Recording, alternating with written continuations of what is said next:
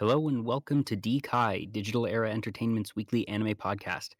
This is episode number 79. I'm your host, Joel, and we have, uh, well, can't say quite as always, but uh, we have Mario Bueno here with us today. Hello, hello. Yes, I'm here uh, as as frequently as I possibly can be in these increasingly more busy times as uh, Yes. events are starting to wind back up. But Indeed. great to be back. Yeah. So we start today on a bit of a somber note, and uh, that is, uh, as most people in the anime sphere are aware, uh, regrettably, Chris Ayers passed away this past week at the age of 56. Uh, he had been diagnosed with end stage chronic uh, obstructive pulmonary disease in November of 2017. Uh, underwent a double lung transplant some time ago, and uh, suffice it to say, this was not a shock to the anime community, but it was the type of thing that even seeing it a mile away, it was a earth-shattering impact this week for many, many people. Um, Chris is best known for his work as Frieza in Dragon Ball Z. He uh, had a very accomplished career starting as far back as 2003 when he was in Saint Seiya, and uh, his most recent roles being Frieza uh, for Dragon Ball Super. Uh, his uh, illness, obviously, being related to uh, pulmonary disease and lung transplant, meant that his work as a voice actor was very much hindered and it was put to a rather swift end several years ago. But he remained very active in the community, even from his hospital bed. Um, he is someone that I myself only had a chance to see in person, I think once or twice at a KatsuCon. Uh, I never had the opportunity to work with him directly at any events, but I know many, many people that did. Uh, Mario, our uh, our mutual mentor, Sarah Sullivan, uh, worked with him a fair bit, and uh, she was obviously uh, very much beside herself with grief, as many others were this week. Um, did you actually have a chance to interact with Chris at all? Uh, no, that was uh, uh, much much like you. One of those uh, things that I'm very sad about. I have, um, you know, I have interacted with the Ayers family uh, in general, specifically uh, his his His brother brother Greg, Greg. Yeah, who I've had a chance to work with Greg. yeah, he's literally the reason that Chris uh, got into anime. Um, so I, I my my feelings go out to you know the the Ayers family uh, as a whole, um, because yeah, you know it's not it's not easy to lose family, and especially one who uh, you know is part of such a, a vibrant community. Um, you know whose whose surviving sibling you know is is still very much connected to the industry uh, and was the conduit for Chris's work it's it, it's rough. Um, you know, I really admired the work that he did. You mentioned how um, you know, his his pulmonary issues did uh, interfere with his work. I was even going to observe that um, he had to briefly step away for some time. I believe it was when they were working on the Dragon Ball Super TV show. Because he he took over the role of Frieza, uh, starting back with Dragon Ball Kai, which was basically the the uh, re-edited uh, slightly gussed up version of the original Dragon Ball anime or Dragon Ball Z anime, uh, recut to to line up with the original Toriyama manga a lot better. So you know, cutting out a lot of uh, superfluous uh, story arcs, filler, etc. Um, so that was when he inherited the mantle of Frieza and left his stamp on the character. And he stayed with the character uh, basically through his passing with a small interlude uh, during Super's uh, dub because unfortunately that was when he had to you know undergo uh, some of the more extreme uh, parts of his treatment so that was yeah that was that was a real bummer. He was doing such amazing work um, and with the dragon ball franchise being one of those evergreens uh, it's going to be it's going to be very sad uh, not to to hear him continuing to give his unique spin on the character moving forward um, and like you said he was very uh, very active throughout every element of anime production. He has a lot of staff credits to his name as well, so I know he will definitely be missed on uh, on that side of the equation as well. So uh, yeah, again, no no personal interactions. It's one that I'm I'm very sad about because my understanding was he was you know such a great a great human being, someone who is fun to work with. Uh, he's one of those folks I never heard a bad thing about, and Uh, that yeah, I was going to say that's one of the things that um, really shined through these past couple days, and like even in the past that um, you and I, Mario, we hear talk that uh, you you and I ourselves are not very much talkers. Well, obviously we talk a lot on this show, but there's a lot of stuff that we have seen and heard and interacted with during our time working at various events because it is a very small industry and people do talk for better or for worse. That you hear, all right, this person is, you know, not very good behind the scenes, probably want to avoid working with them if possible. And others you hear, yeah, this person's, you know, this is a good egg. This is a good person that you're going to want to work hmm with. Uh, don't hesitate to interact with them. And like you said, I don't think I ever heard a bad word about Chris Ayers. Um, many, many people have come out in the past few days with just stories and just very heartfelt condolences. And one line that he is very much known for, and that has been sort of the mantra on social media the past couple days that he said a lot was love and laughter always. And uh, I think that is a very apt picture of Chris Ayers and uh, definitely far too soon. It is awful to see someone go through as much as he did and to unfortunately have things end the way they did. But um, he will absolutely be remembered and remembered fondly. So, uh, our condolences to all of Chris's family, friends, and fans. Uh, these things are never easy, regardless if you see them coming or not. And uh, we hope that uh, those that knew him will be able to continue remembering him fondly, and uh, that uh, his loved ones will, you know, be able to carry on his legacy in one way or another. Absolutely, couldn't have put it better myself. Yeah. So we do go from this very somber thing into our normal, you you know, relatively jovial stuff. So we'll ramp you back into it a little bit. Uh, Mario, did you have a chance to watch much this past week? Uh, so I at at first the answer would have been no. Um, but I did in fact uh, get to do a little bit of catching up. Uh, so I've started a few shows from the new season. Uh, they they would definitely be uh what I would be considered uh as as uh chaser fare or you know popcorn fluff. um so so I checked out geez, I'm blanking on the actual series title here. So let me just pull those up. I realize I should have pulled those up as well as the things for our main topic. uh, uh, but yeah, I, I picked up uh, two shows that I watched with Laura because we we do enjoy our our trash shows, and we were hoping that we would have some fun little trash uh, to to add to the season. Um, and yeah, we definitely have those two. Uh, and I will get you the show titles shortly. But the the other one that I definitely wanted to devote some time to absolutely screaming and flailing about was Komi Can't Communicate. Um, yeah, I finally had a chance to see this one uh, just last night. Um, th- this is one that has been anticipated for I think a year now, based on a very successful manga, yeah. and uh, it's being released on Netflix on a weekly cadence.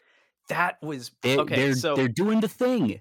It's a bit late because the season began, like, 3 weeks ago, but they're doing the thing. yeah, I was gonna say, besides the the absolute shock of the level of quality that this show brings to the table, I was gobsmacked at the fact that Netflix is not gonna keep this in Netflix jail until it's ready to go. I'm like, wait, wait, they're do they're what? They're they're giving it to us in a timely manner? By They're God. they're learning. they've they've adapted. they understand now. Oh, oh, maybe our maybe our anime will will have better numbers if we, you know, release it when it comes out and not like a year later. uh, I mean, seriously, we do love our Netflix anime. Obviously, look at some of the top contenders of our first two anime of the year top ten lists. Uh, the first year was a, a, a big win for Netflix anime, coming out swinging with Carol and Tuesday. Last year, Great Pretender was our runner-up.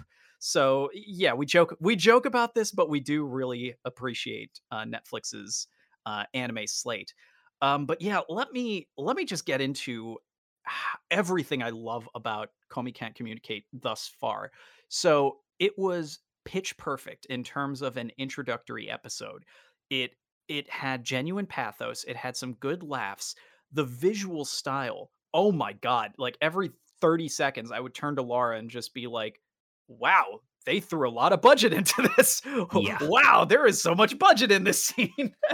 and even the even the interstitials, you know, like the little 8-bit or the the uh pixel art Komis uh and the the title bumps like in between segments Oh my god, it was dripping with style and it just gave me life. And the fact that this story, at least thus far, seems to be so incredibly wholesome and is sticking to that, I I'm genuinely floored in the best way possible. I I said right out of the gate, if this maintains the level of quality that we see in this first episode, not just in terms of the visual fidelity, but in terms of the narrative uh, fidelity, we might be looking at a dark horse for our top 10 list. Like I Yeah, I expected it this to be good. the the I didn't content we're working with here good. is not Oscar bait, shall we say. That this is Correct. lighthearted fare.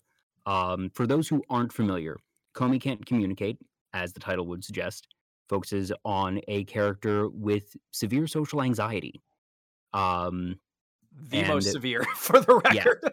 d- that it is literally to the point where she is incapable of introducing herself at the first day of school and that she has to go to the chalkboard and write her name and that you know half spoiler alert that the big scene where she begins to communicate in this episode is still in writing yeah. that this is not a you know a one episode cure or turnaround, but we have our protagonist who is prides himself on being socially aware, who realizes that Komi, who is very pretty and has caught the eye of everyone in school, and everyone wants to try and talk with her, wants to be her friend, but she's absolutely petrified and can't respond to anyone or anything when they approach her.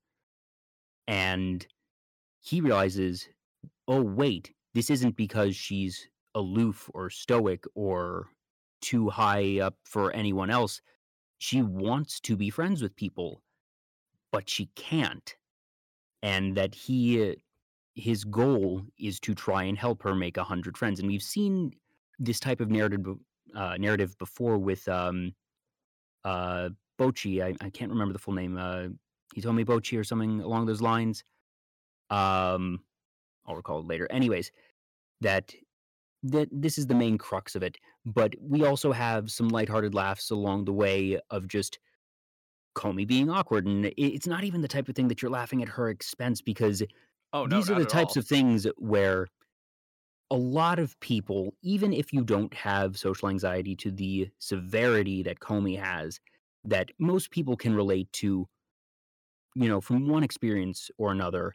And I'm sure that a not insignificant portion of the audience probably relates to on a very deep level that, you know, I don't want to lean into stereotypes of anime fans, but just there are a, a lot of people in the community that suffer from social anxiety, some more severe than others, not uh, nearly all to the degree of Komi, but it's the type of thing that even for someone like you and I, Mario, that everyone has social anxiety at some time or another. It is an unavoidable truth of life that even you and I, I think, can see ourselves a little bit in Komi, and some will be able to see themselves even more. And the way that it's being approached, I think, is very thoughtful. And while I'm not I have not read the manga. I've seen Komi Same. memes around for years that the Also same. images and the visual style has been lifted one to one. Nothing has been changed here, and I think that's for the better. That uh, you have your very traditional uh, upscale art style for the faces, but then you have these moments where think Alphonse Elric from FMA, where you know his face would go kind of chibi. That you get that sort of stylistic whiplash a lot with Komi, and uh, those are for the more comedic moments. And uh, it's very clear that this is being done faithfully. It's being done with more animation than uh, House Husband. This is not moving panels. This is full, fluid, you know, detailed. There's in these scenes where they are writing with chalk, there's just this beautiful shot where you see chalk dust fluttering down like snow Yeah. and it's just beautiful and uh yeah the the writing here i don't think is going to be you know top 5 anime of the year level but between the production and just the overall narrative and the performance that uh even if it's not oscar bait type of material this is top tier material and for what it is and what it is trying to be Yeah, and I, I want to just zero in on that chalkboard scene for a moment because that was where it really clicked for me. I'm actually getting a little choked up uh, thinking back to that scene as I am trying to articulate in words just how moving that entire scene was. Like we've we've only met these characters. Like you said, this is not this is not Oscar bait. This is not meant to be some sort of you know very um, high art presentation. But damn it, if it they don't like a make you truck oh, if if if you do not feel something watching that scene, oh, I would be genuinely surprised. I don't know about impressed, but I would definitely be surprised because I did not expect uh, the the amount of feels uh, to to hit me uh, and like you said, the amount of detail. That's why I kept saying, you know, oh man, they they threw so much into into this budget for this scene. Why would you go out of your way to just uh, highlight something as simple as as chalk dust if it's not, you know, for for you know some sort of true uh, artistic effect?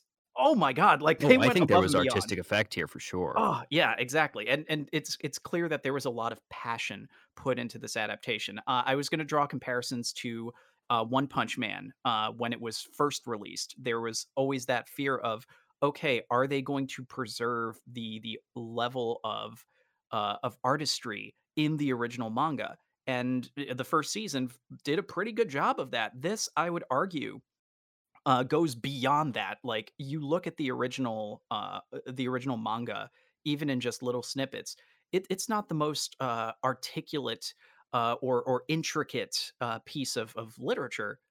But man, did they make it look good! it looks amazing, uh, and that's that's how you can tell that there was a lot of passion put into this project. So that's yeah that's just kind of my my follow up on why I'm just so darn impressed by this show in just the first episode and hoping that it, it maintains this for the rest of the run.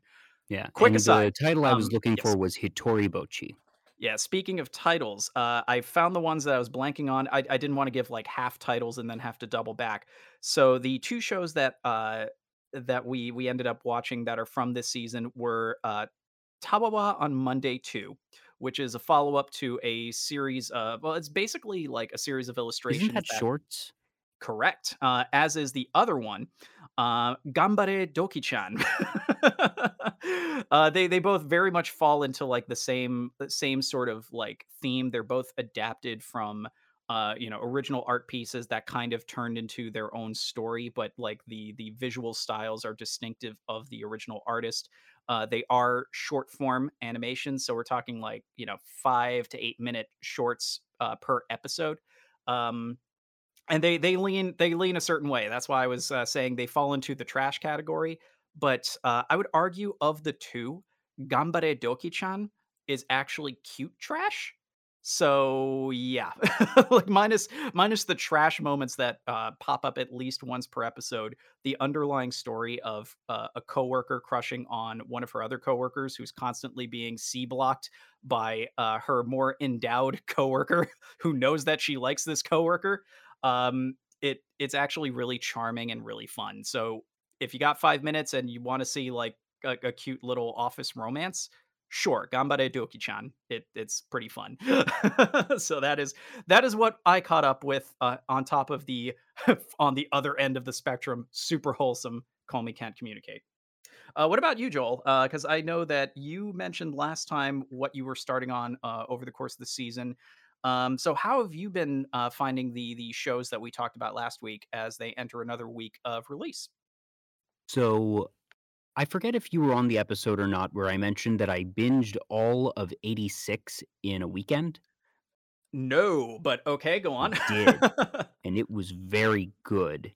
Um, so 86, I'm not sure if you recall, is a sort of a mech slash war anime that uh, initially premiered in spring, Yeah, and and uh, and season two is happening right now. Yeah, my understanding is that it ended up being a very good adaptation, uh, pretty popular, uh, so it did get the 2nd season green light. Um, so what yeah, what what are your thoughts so far?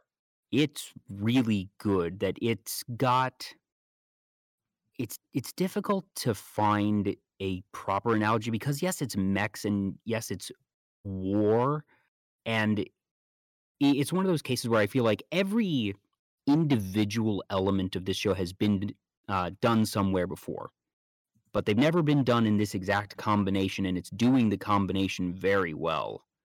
I Ooh. thoroughly enjoyed the first season, obviously enough to binge it in a uh, day and a half, basically. I was gonna say, like, Um, the the fact that it's the you you type of that thing that, depending on how it sticks the landing of this second season, could end up being a a thing that I sort of toss aside and say, "All right, this is honorable mention stuff." Could end up being back half of anime of the year, or maybe it does something really special. Uh, if I were to work on the first season alone, it would be in 8, 9, 10 honorable mention territory. Like, very, very good. Yeah, And that that checks out for what I've heard about this show, so hooray. given where season 2 has started, it could end up in the same place, it could end up honorable mention and definitely not ranked, or it could end up higher. It's they've changed things very fundamentally Mm, in a way that very much makes sense in how season 1 ended, that it's not a surprise to see change where we wound up. okay, but I dig that.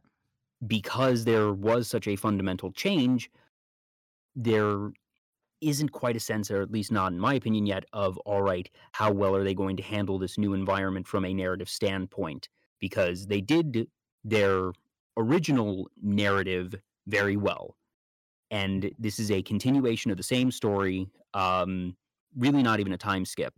But because things changed so fundamentally in the finale of the first season, there's a it's not quite as drastic as Megalobox to Nomad, but it's Oh, okay. close.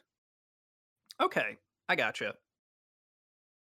So yeah, enjoying it still, and we will see where it goes.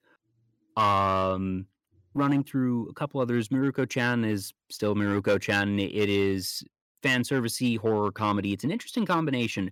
Um, I would give it an episode and decide if you like it or not. It's different for sure. Um, do to do takt op destiny. I've gotten through episode three. It is pretty as heck. It's a bit slow right now, but I feel like there's some very interesting things narratively simmering beneath the surface. I'm hoping Mm, they can really get that ramped up in the next couple episodes. Banished from the Heroes Party to live a quiet life. It's cute. It's, you know, we've had this before of powerful hero wants to live a mundane life. This is not doing as well as killing slimes for 300 years, but it's still very watchable if you're looking for a palate cleanser and just something to enjoy. So, recommended at least for a watch if that type of show is to your taste. cool, cool, Uh, cool. Finest Assassin Reincarnated. I've seen episode two, not three yet. Uh, and episode two is sort of setting the stage of the reincarnation. Oh, So, okay. don't have too, or rather, showing the process and first, the, the early years of the reincarnation, shall we say. Alright. So, not sure where that will or won't go. Komi, obviously, big gold star for week one. It's a bit late to the game, but better late than never. Um, then we have than in 6 other things that are, and we have things that are continuing. Aquatope on the White Sand. I still say that this is a top 10 show for sure. It's just a question of is it seven, eight, nine, or, or is it two through two through five? Mm. Um, Muv-Luv Alternative. Ah, which yes. will go well into our main topic, is an interesting one because, as we noted, it is technically a continuation of its series. That it is not the. It's a multimedia franchise, and it's based in visual novels. And it is the third visual novel. The other two visual novels have not been adapted to anime. So it has an interesting thing. And basically, this all gets spelled out in episode two because things are very different from episode one. And essentially, after a bit of reading, I've come to understand that the the first game in this series is a regular school life sort of uh not quite ecchi, but romantic comedy visual novel.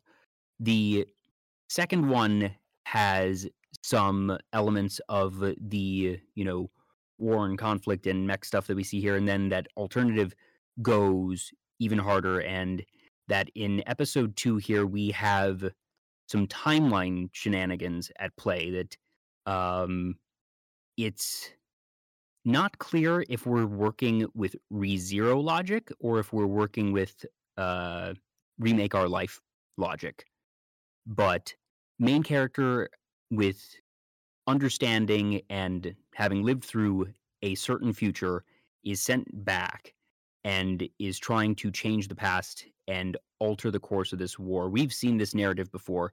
Um, Hi there, all you need is kill. How you doing? Well, How you doing? Live, well, die, repeat. Edge of Tomorrow, get- the adaptation of All You Need Is Kill, that's which was what's going to surprisingly happen good. if it goes the ReZero route. Uh, but there's, uh, I think Amazon or somebody might have been Hulu did one called the Tomorrow War recently, which Uh, yes, similar. Amazon. Um, I actually, Laura was watching that last night before we switched over to Dune. So yes, Mm. that is very much Amazon. so it might be that it's not clear. Jury's out on Muv-Luv right now because it's from comments I've seen from people who have read the visual novel, it has drastically expedited some of the early parts of the series, which Okay. honestly, in some cases, is the right thing to do, in my opinion. Uh, you know, just whisk us through the early parts, establish the relationships, and let's get to the meat of this so we can take our time in the meat of it, as opposed to, you know, taking our sweet time going through the early trials and tribulations that we know the uh, characters will inevitably have to get through and then be rushed in the climax. So it will be interesting to see how this goes now that they are out of the early phases and, you know, moving past that episode 3 mark. So episode 1 as a standalone phenomenal. Episode 2 and 3 I worry are going to uh alienate people potentially or lose their interest.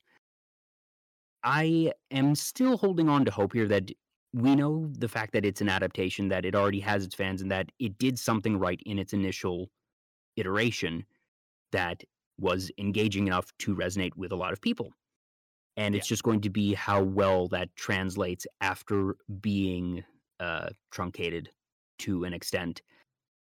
But uh, it hasn't done anything that I would consider, as someone who uh, doesn't know the source material, completely leaves me in the dark. That it was definitely weird because there's clear references, and oh, I know that I would get that more if I had played games one and two, but it's not it's not enough that it impacts the viewing experience. It's okay. I understand that the nicknames this character has suggested to the other characters is because he used those nicknames in a parallel timeline. So, if anything, it feels like we're going through this more so with everyone except the main character because they all don't think it's a parallel timeline. This is the first go around for them. So, perhaps if you view it from that perspective of the main character is the odd one out, even for us as the viewer, and try and watch it that way, that it might be a bit more palatable. Yeah, and it, either well, any way you slice it, uh, this this kind of cuts back to what I was saying about why I was so intrigued by this title.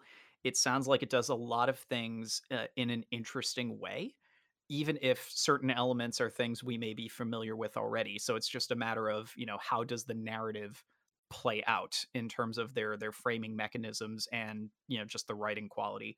Yeah. Um, and Yeah, I think once we get back out of this, you know, early establishing training arc and into what we had in episode one, if it hits what it did in episode one again, we're looking at something really, really great.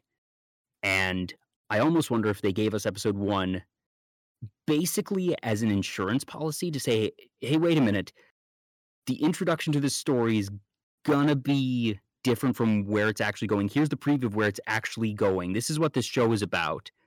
But now we have to tell the story. We'll get back to this later. If we get back to episode one later, I will be very happy. So basically, they they pulled a Naruto Shippuden because that's basically how Shippuden kicked off. It's like, all right, so we've been doing fillers for the last like two years. We know most of you are caught up with the manga, so casual reminder of what we're building to this season. Drop Sasuke's return. 1st uh-huh. episode. Like that was literally the first episode. They just cut to that, but then they backtracked to be like, okay, so we know we made you wait for that let's build up to that because that's what we do in a Shonen Jump adaptation. yeah, yeah. So it was a, it, it, was like a reverse manga lore. It's like the manga got it's an anime lore, I guess in this case. uh, but yeah, this is a perfect opportunity to get into our main topic. Uh, so we wanted to talk about visual novels today because, as a, a quick aside, because it was going to get brought up at some point during uh, today's episode anyway. Uh, and it was brought up live yesterday on the uh, the Decode podcast, our esports and gaming podcast that emanates from the Waypoint Cafe at 65 Ludlow Street here in New York City. Uh, that we are going to be uh, doing a panel at Anime NYC next month. It will be Saturday night at 7 p.m. in panel room six, I believe. The panel is called Step in 2D Ring with Digital Era Entertainment. Uh, as the name infers, we are going to be focusing on our own visual novel project, uh, a wrestling themed visual novel, uh, originally conceived of by uh, our pal and your Thursday stream partner, RJ Para.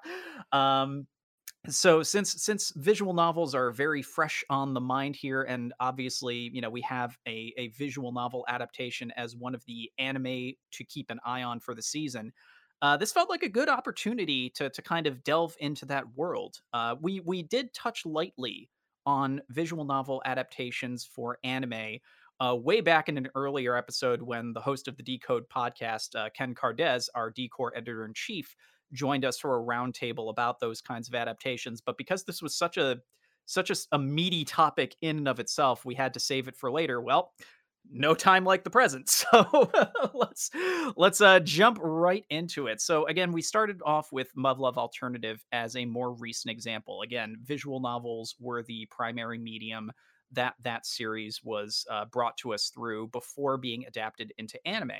Uh, there are tons of, of very popular examples. Uh, we even pulled up a little cheat sheet just to make sure we wouldn't miss a few. Uh, one of the most iconic uh, just of all time that people always forget. And I always remind people that, yes, this started out as a visual novel and one of the lewd ones, might I add, her, her, the Fate series. Uh, Fate has just been a juggernaut of a multimedia franchise, and its origins are those of a visual novel. So obviously there is a, precedent for visual novels, uh, regardless of their their original um, their original releases being brought into the world of anime and sometimes transcending their video game roots. Uh, Fate is a fantastic example. Uh, I will freely admit, I have barely watched any Fate, but it's one of those things that, as an anime fan, you just know it. You are uh, you are just uh, engulfed in it because and of even if you don't know it, you know of it. Yeah, that that's how all encompassing this franchise has become and it, it's wild when you think about its its admittedly humble roots because a lot of these visual novels and this is part of why um, remake our life was just such a revelation in 2021 uh, especially given our our flagship project here at digital era entertainment you know the one of the the crux of that narrative in in the the uh, past timeline that is focused on is basically putting together a dating sim visual novel and that that whole experience as it plays out it's like that was the experience of so many of these creators back in that early time when they were basically homebrewing these these visual novels releasing them at like you know Comiket or their their local uh, you know, dojinshi swap meets essentially. And then some of these would go on to get picked up to become some of the most legendary anime of all time. Um, also, going back to that same early period, you have uh, Clannad. Uh, that's another one that I'll, I'll admit I've never actually seen Clannad, but it's one of those that has a reputation that precedes it because it was a very popular visual novel adapted into an equally popular anime. Um, another all-time uh, another all-time classic. And this is one that I've definitely seen start to finish. I believe you have as well, Joel. Steins Gate. Yeah. Uh, I mean, Steins Gate. like, would you like to to remind everybody why Steins Gate is so great for a moment? Because I realize I'm just like chattering on here, and I, I just want to like hammer this point home of like how good Steins Gate is.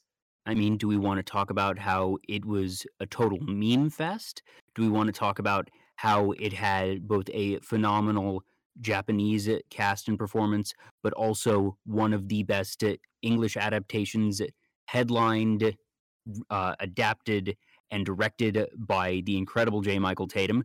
Do we want to talk about all of the memes that have come out of the thing? Do we want to talk about the fact that it's uh, just time travel storyline is super engrossing? Do we want to talk about how uh, the fact that its visuals are awesome, the fact that it has one of the most banger openings of 2012? There yeah. are many things. Uh, let me list the ways in which Steins Gate is awesome. Precisely. And uh, again, to that point, look at what its origins were. Like they even went back and uh, did did a remaster of the story using the anime visuals. Like that's how popular this thing is. It's like we're just gonna give you the same thing that you already played, but then here, here's the stuff that you saw in the anime that you probably watched because where you're... it is right now. Because oh, what's up? Sorry. According to myanimelist.com, it is currently the number four ranked series, and with good reason. Uh, it is it is a timeless classic. Iron- ironic considering all the timey wimey shenanigans. Um, and uh, thank you, Nathan, in the chat. I was gonna get to those. Don't you worry. I was, I've been jumping around in the chronology because uh, another another one. Like both of these are from the same studio, we have definitely talked a lot about one of these in the past year for obvious reasons. Uh, oh yeah, Higurashi when they cry and uh, Umineko. Uh, both of which started as incredibly popular uh, visual novel series that you know got the anime adaptation treatment. One of which got the remake that we've been treated to in the past year. Um, these these two shows, like again, they are things that have gone on to kind of, you know, transcend their visual novel origins. And that's just the quality of the storytelling that was present in these original games and how well they translate into this particular medium. I'm going to bring up one more that I I'm always happy to go back to. I bring this up every single chance I get because damn it, this was an underappreciated gem. More people need to go back and watch it. I know that it's not like the best ever, especially with its English dub, but it it, it just hits a very warm place in in the heart. Uh, Comic Party. Uh, that was another one uh, from the early 2000s that started as a visual novel, which, by the way, got adaptations for consoles in Japan as uh, yeah, actually no, none of the uh, console versions made it to the US, but this one was remade uh, not just for well, it started on PC, got adapted to the Sega Dreamcast. and then later got readapted to the Sony PSP. Um, and the anime adaptation, there were there were two uh, there were essentially two adaptations. There's Comic Party and Comic Party Revolution. Revolution, I believe, hewed a little closer to some elements of the original game.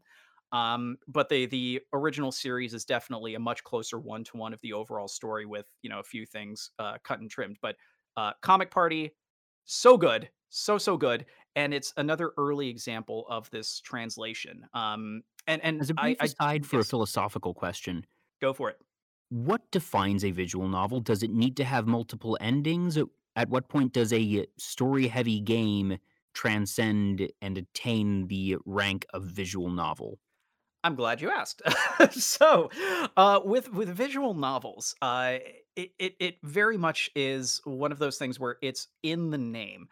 Where it gets interesting is the level of interactivity that the player or reader uh, has uh, in terms of their experience, like basically the level of agency that the player is given. Um, using our own project uh, as as an example of this, ours is going to be uh, a lot more interactive because there are going to be branching dialogue paths. You are going to have a lot more agency. Uh, the way that it's being written, yes, you could just sit back and click through and just have yourself a good story with uh, you know good visuals, which is the baseline of a good visual novel experience.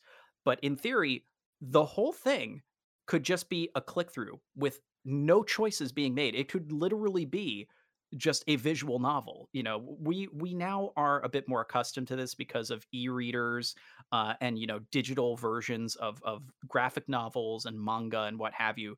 Uh, but this was very novel in you know especially at the the turn of the century because uh, we didn't have any of those uh, those particular devices so easily accessible. Like the best you could do would be like, oh, uh, you know, let me hope that somebody scanned uh, all these pages of this book or this this comic or this manga and threw it online. Oops, I have to lug around this bowling ball of a portable computer just to be able to, you know, read read my story. Um, and visual novels, you know, worked within the confines of that, but also utilizing the the mechanics of of a video game experience in in its most essential form. Okay, I the reader get to make choices. Uh, another great analogy are the the choose your own adventure books. I I actually just watched a great Toy Galaxy video on YouTube about that particular franchise uh, just the other day, and man, like those books and visual novels have so much in common. Like they are cut from the same cloth. It's just that one of them is on on a computer screen the other was in literary form and later in dvd form but that is that is a whole whole other rabbit hole to jump down. Um but essentially yeah it boils down to it boils down to to like what the experience is. You could have a visual novel that start to finish all you're doing is just turning the page. Wash your hands turn the page wash your hands especially because there's still covid out there don't forget to go and get your ouchies. This is a casual reminder of that also a 90s deep cut. Moving along uh we so to to eh, that that should pretty much um bring things around for you there uh joel in terms of you know what constitutes a visual novel. It is essentially it is essentially an ebook experience but the level of interactivity depends from novel to novel. In some cases they will add game mechanics of a more traditional nature a uh, great example uh, going to stuff that you actually participated in uh, recently um, Dream Daddy. Uh, that is a that is an American made, Yeah. uh, or rather a Western made uh, visual novel experience uh, that plays more into what the modern visual novel has become. It is very much a video game ass video game because yes, you're doing the visual novel thing of clicking through, enjoying the story, enjoying the experience, making choices that will affect the narrative. But then you have mini games. Got to play mini golf or you know keep penguins from escaping. Would you um, consider The World Ends with You a visual novel? I feel like that one is up against the boundary. I lean just a bit towards no, but there's so much dialogue in there that it's part of it's me says yes. Is Phoenix Wright is uh, obviously a visual novel. I was gonna say Um, Phoenix Wright, and which you're going through with RJ in the Great Ace yeah. Attorney Chronicles here on the channel. I think. Professor Layton, I think, just passes the bar and is a visual novel. Eh, it falls just outside because it is more gameplay focused than anything else. Ace Attorney, because of the way that its main gameplay is presented and where the focus lies, that one is definitely it, it, it's a great example of a visual novel and one that has evolved the gameplay aspect uh, over the years that that franchise has existed. Uh, another great example uh, of, of a contemporary visual novel experience that, for the most part, doesn't stray too far from things, but also um, is a lot more interactive than certain visual novels. Of course, Doki Doki Literature Club. Um, that's God. That's been that's been a blast to to watch uh, our pal Mew Mew Rith as well as our regular co-host Franji uh, play alongside Neo Ivan uh, whenever they've gotten together for it. Uh, but that's that's another great example. It's more focused on the story, and while it does have quote unquote gameplay mechanics, they're very non-traditional. It's you know mostly just the the decisions you make uh, with with how you present your poems, and then of course the end game where it's all sorts of mental gymnastics to figure out how you essentially resolve the story. Uh, none of which I'm getting into here because that is super spoilery, and I don't want to deprive anyone of that experience. Um, and then another one that I realize I skipped over because this one has gone all over the place. Uh, the Danganronpa series. That one started as visual novels, much like Ace Attorney, which have a more video gamey uh, kind of uh, kind of approach to their to their gameplay. Um, but it was adapted into a very popular anime series. Uh, and I know that uh, I mentioned Doki Doki and Dream Daddy, and those haven't had you know proper anime adaptations. So I know those were a bit of an aside, but I wanted to cite them as examples of visual novels that are more video gamey. Obviously, Ace Attorney. We had two seasons of an anime. Uh, season one was still one of the most fun things I ever got to help Crunchyroll promote. So that was awesome. and I, I, I, still love and adore my Ace Attorney crew who was there for that. Uh, they were the best.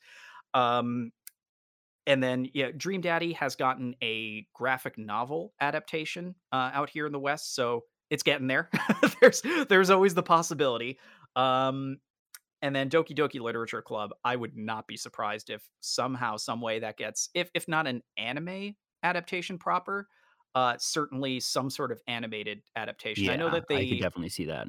Yeah, with the Plus release, they had uh, a Japanese translation so that they could do a Japanese release, which that must have been a- absolutely phenomenal to to to work with. You know, as a creator, getting to adapt it for that market. Um, so I wouldn't be surprised if that one eventually, you know, gets that treatment as well. And bringing it back to the digital era entertainment side, um, I I won't get into too much detail because you know we're on air here, but even Kokoro no Pro, uh, it is very much uh, evolving in such a way that it is very possible to adapt it into an anime. And I've already actually put out some feelers on that, and some of the feedback we've gotten from there has been integrated into what we're still building out and haven't even gotten to show you know the general public yet yeah so it, visual, visual, novels, novels as oh, a medium inherently lend themselves to this sort of adaptation because exactly unlike most traditional video games you don't have to worry about the mechanics that a visual novel is in its purest form functionally no different than like you said a book so yeah. it'd be no different from you know a a manga adaptation, except that instead of turning the page to go from panel to panel, you're pressing the A button. Yeah, and and in terms of the the spoken dialogue, uh, that's part of why I was able to, uh, you know, for for the uh, pitch documents that I have for Kokoro no Pro, I could easily segment the chapters that we have so far into actual episodes and present it as here's how we can here's how we can present this part of the story as an anime series. It slots in nicely because what we're basically doing is writing a script. Like even though there is the the novel writing element of, you know, writing out the descriptions and stuff because it is, you know, one part graphic novel essentially, the visuals kind of do some of that heavy lifting, so it's easy to just kind of cherry pick what are essentially, you know, uh, storyboards and the dialogue that goes with it. So in a weird way, visual novels are a storyboard for an anime. so that makes it even easier when you're thinking from a production standpoint uh, for for why these are such good things to source from. So just a just a fun little you know production spin on why these are such good pieces of material for for anime adaptations. Um, I think we've pretty much covered all, all of the essentials. Uh, we've we've covered you know some of the popular ones. We've gone over you know the mechanics. Uh, you know, I've given y'all uh, a small peek behind the curtain of you know why this would work uh, for making these translations from uh, you know essentially game media into uh, anime media, and uh, definitely use this as a good time to to shill Kokoro no Pro. so that's one less yeah. thing we have to deal with at the end of the show, which is rapidly approaching as I look at the time. Uh, so, do you have any particular final thoughts you'd like to uh, to share on you know the visual novels or some of your favorite visual novel game adaptations? Yeah, so we've hit the ones that are most near and dear to my heart, but uh, visual novel adaptations are not a new thing by a long shot. That they nope. are, I would say, after manga and light novel adaptations, they are the most common forms of adaptations in anime. That uh, Yeah. They're you- the you sleepers, see- honestly. yeah.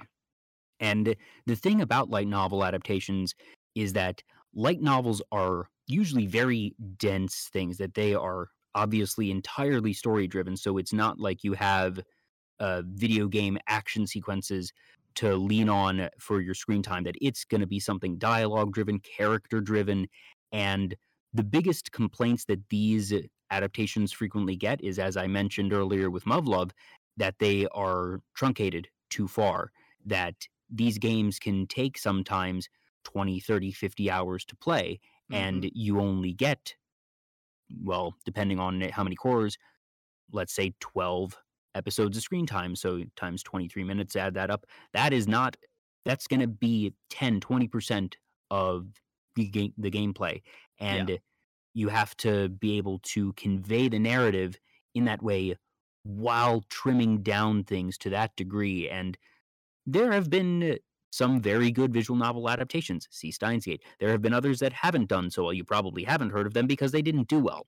Yeah, But Suffice to say, there's a sliding scale here. There's some that just inherently lend themselves that especially if one is on the shorter side, if one has a striking visual style or unique story versus uh, ones that might be a bit more tropey such as a dating sim or something of that nature that not to say dating sims can't be adapted obviously but uh, those are some of the ones that can be a bit trickier especially if they have multiple endings because are you going to show the quote unquote true ending or one ending? Are you going to try and do Clue and show multiple endings? I don't think I've seen many, if any, that have tried to do that. But Funny you are the mentioned that. types of Uh, there that is- happen. there is one show I I keep meaning to check out. It's normally not something I would ever want to touch with a 10 foot pole, but it it was a visual novel adaptation that in fact basically did what you were saying. It's like, what are you going to show? Well, let's show you all the endings just in different sequences of how we get to it. Um and admittedly for Kokoro no Pro when I had to sit there and, you know, pitch this thing, that was a thing I had to take under consideration and I even had a, a possible way to do it because of where I was pitching it to. I'm like, well, y'all did this. So, in theory, depending on how we want to do this, we could do that. so, yeah, you bring up a fantastic point because that is one of the, uh, I don't want to say pitfalls, but, you know, one of the, one of the potential bottlenecks. One of the hazards. It's yeah, it's one of the narrative bottlenecks. Uh, that's the best way I can put it. One of the potential narrative bottlenecks of doing a visual novel with multiple endings. So, uh, yeah, but there there there are ways around it. It just depends on what fits your story the best. I would say. Yeah. And we're going to be continuing to follow Muv-Luv at least for the foreseeable future to see which camp this one falls into. That it's got a few places it could go narratively, and that's before talking about its various po- possible directions from a adaptation standpoint. So keep up with us for that. Keep up with us for more information on obviously Kokoro no Pro, which is going to be uh, showcased at Anime NYC. I didn't know that the uh, panel had been locked in, accepted, and finalized. So very excited to hear about that.